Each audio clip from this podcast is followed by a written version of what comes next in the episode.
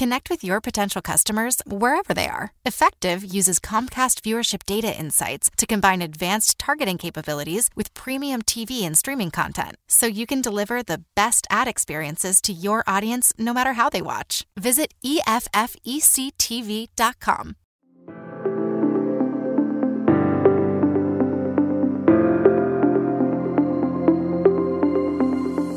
Welcome to the Grit Daily Startup. I'm your host, Sebastian Rusk, and this is a podcast about what goes on behind the scenes at startups. The good, the bad, and the gritty. Let's dive in. Mark, welcome to the show. Hey, thank you for having me. I really appreciate it. It's great to have you here. Thanks for taking some time to hang out with us here on the Grit Daily Startup Show. We love to talk about the world of startup and the good, the bad, and what we call the gritty. So I'm curious to learn what your experience has been in the world of startup and, of course, what you guys have built over at Daeji. But before we get into all that, let's help our listeners better understand a little bit more about you and your backstory and what really brought you to present day and what you're currently working on right now. Absolutely. So I'm currently working on, I am the creative director of Daeji, D-E-I-J-I, Daeji.com.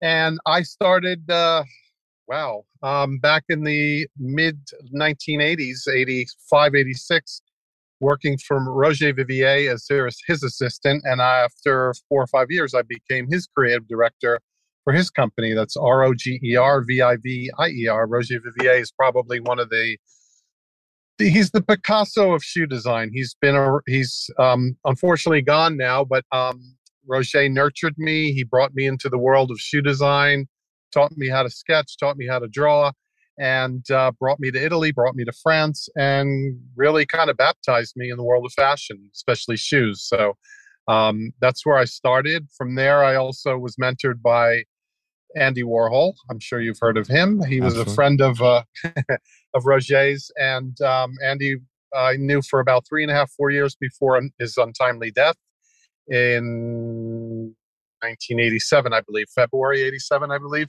Anyway, Andy was another big influence on me in the world of pop art and how to present shoes and how to actually even paint. Andy taught me how, was the first person to give me a set of watercolors and a paintbrush and tell me to start not only designing, sketching shoes, but also making them artistic and painting them. So that's really the group, the base of where I started, mid to late 80s. And from then on, I don't know if you want to interject, but from then on, I started to work for Gucci, Chanel, Prada, Balenciaga, Ralph Lauren, a bit of Calvin Klein, and other people. I've done tons of private label programs for Neiman Marcus, for Saks Fifth Avenue, Bergdorf Goodman in New York, so on and so forth. And here I am 38 years later, where I'm here in Italy as we speak in my car on my way to a shoe factory. But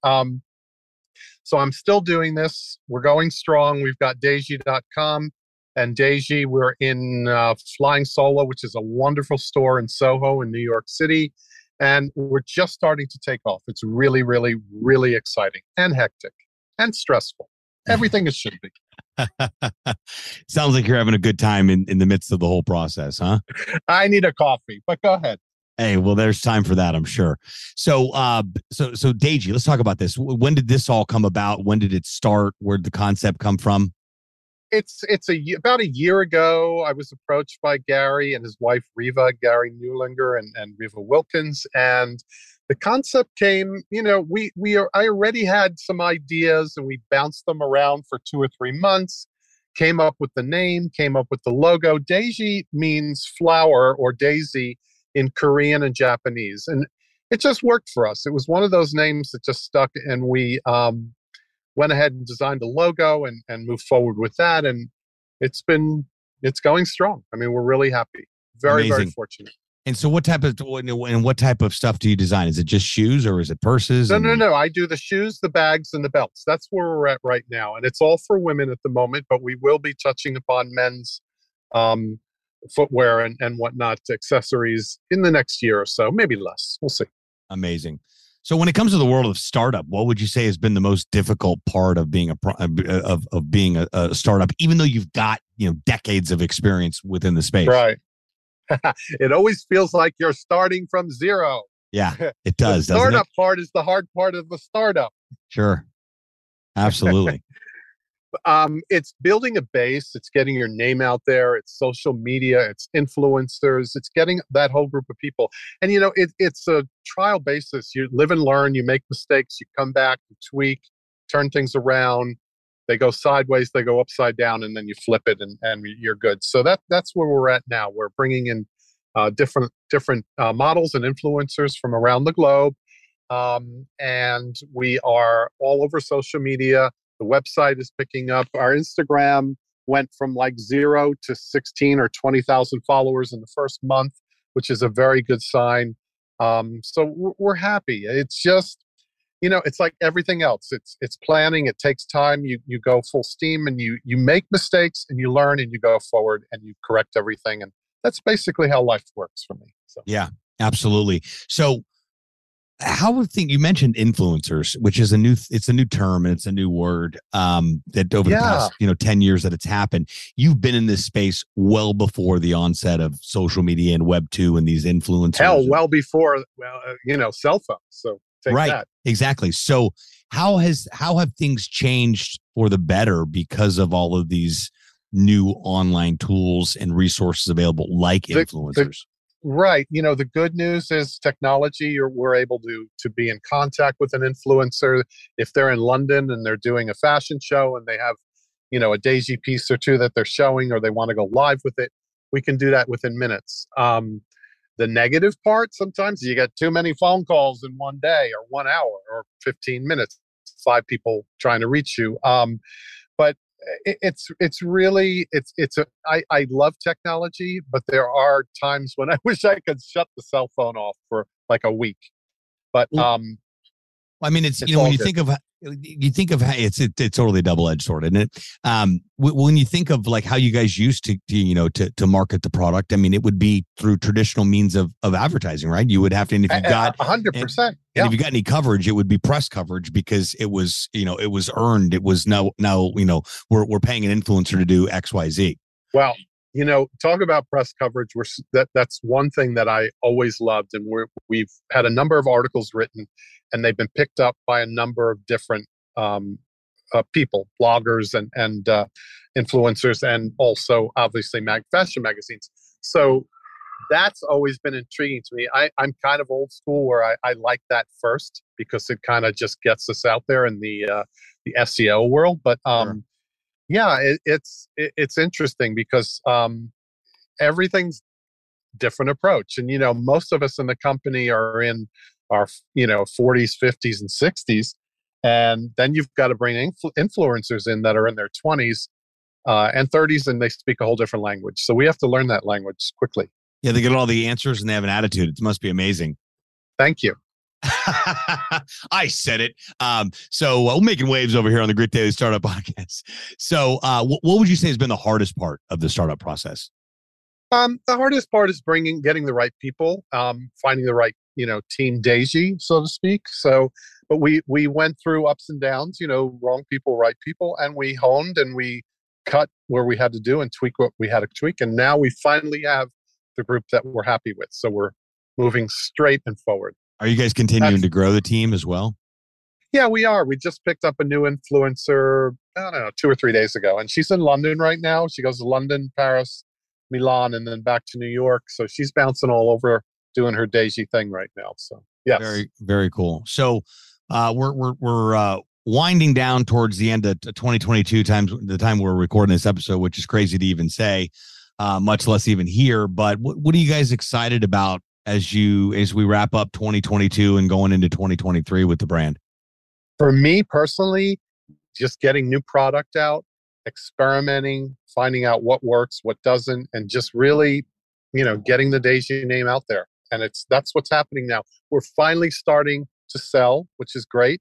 We've got great product, and it's just we hit the nail on the head at the start, and I've got to keep that going. That's the whole momentum. Yeah, momentum. It absolutely is. So, are you still getting traditional press coverage for we are, like you know what? Have. And I like that, you know, it's like, haha, you know, I like to see, you know, it's nothing like a New York Times article, Wall Street Journal, or whatever. It's really great. LA Times, et cetera, et cetera. So yes, we are. And then we got the bloggers and you've got the traditional, you know, Instagram, Facebook people, all that stuff. Yeah. Absolutely. You know, those two things really start to complement each other, especially this day and age. Kind of like when you get a traditional piece of press coverage, it's kind of a wow factor these days. Oddly enough, I mean, it's always been a wow factor, but like because online has been so dominant that being able to, I like what you said earlier, that you always like to get the, you know, traditional media and press coverage first. Absolutely. Absolutely. And let's not forget TikTok, because we've got a young lady here in Italy that, I just met with yesterday, that she's been working. It's her second month with us on TikTok.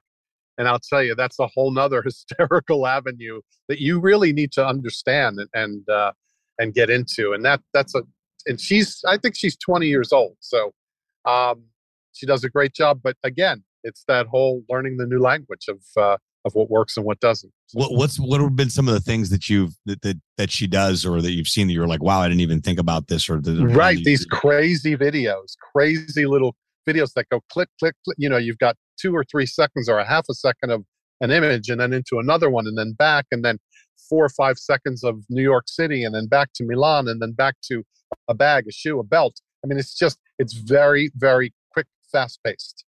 It feeds into it's the less of two evils there, because it feeds into the attention span that that's continuing to diminish in society, but at the same time, it tells a big story.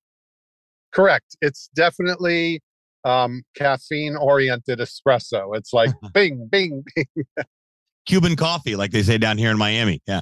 Hey, I love it. So, well, this is exciting. It sounds like you guys got some great momentum. Congrats on the launch. Sounds like you're continuing to stay in your lane and doing passionate work about what you want to do within the fashion industry. So I wish you guys continued success with what you're doing. It sounds like you're just getting started here. So I'm excited to see how things continue to unfold for you. Come back and see me in a year. Absolutely. We'll have to have you back on the show and get an update. Any final thoughts for our listeners? Check out www.daeji.com, DEIJI.com. Go for it. Unless you're a female and you don't like purses, shoes, and belts. Insert sarcasm here, right? Thank you. I appreciate it. Absolutely. Mark, thanks for your time, and enjoy the rest of your day. Keep rocking and rolling over there, Daeji. Have that Cuban coffee on me, okay? Thank you, my friend. All right, man. Be well. You too. Bye-bye. Until next time, friends.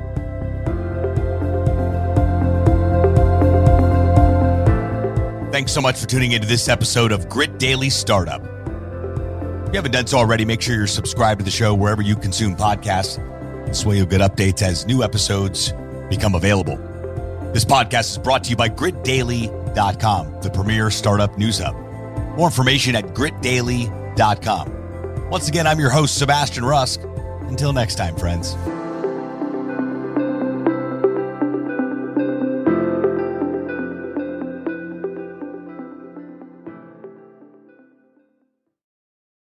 Connect with your potential customers wherever they are. Effective uses Comcast viewership data insights to combine advanced targeting capabilities with premium TV and streaming content, so you can deliver the best ad experiences to your audience no matter how they watch. Visit EFFECTV.com.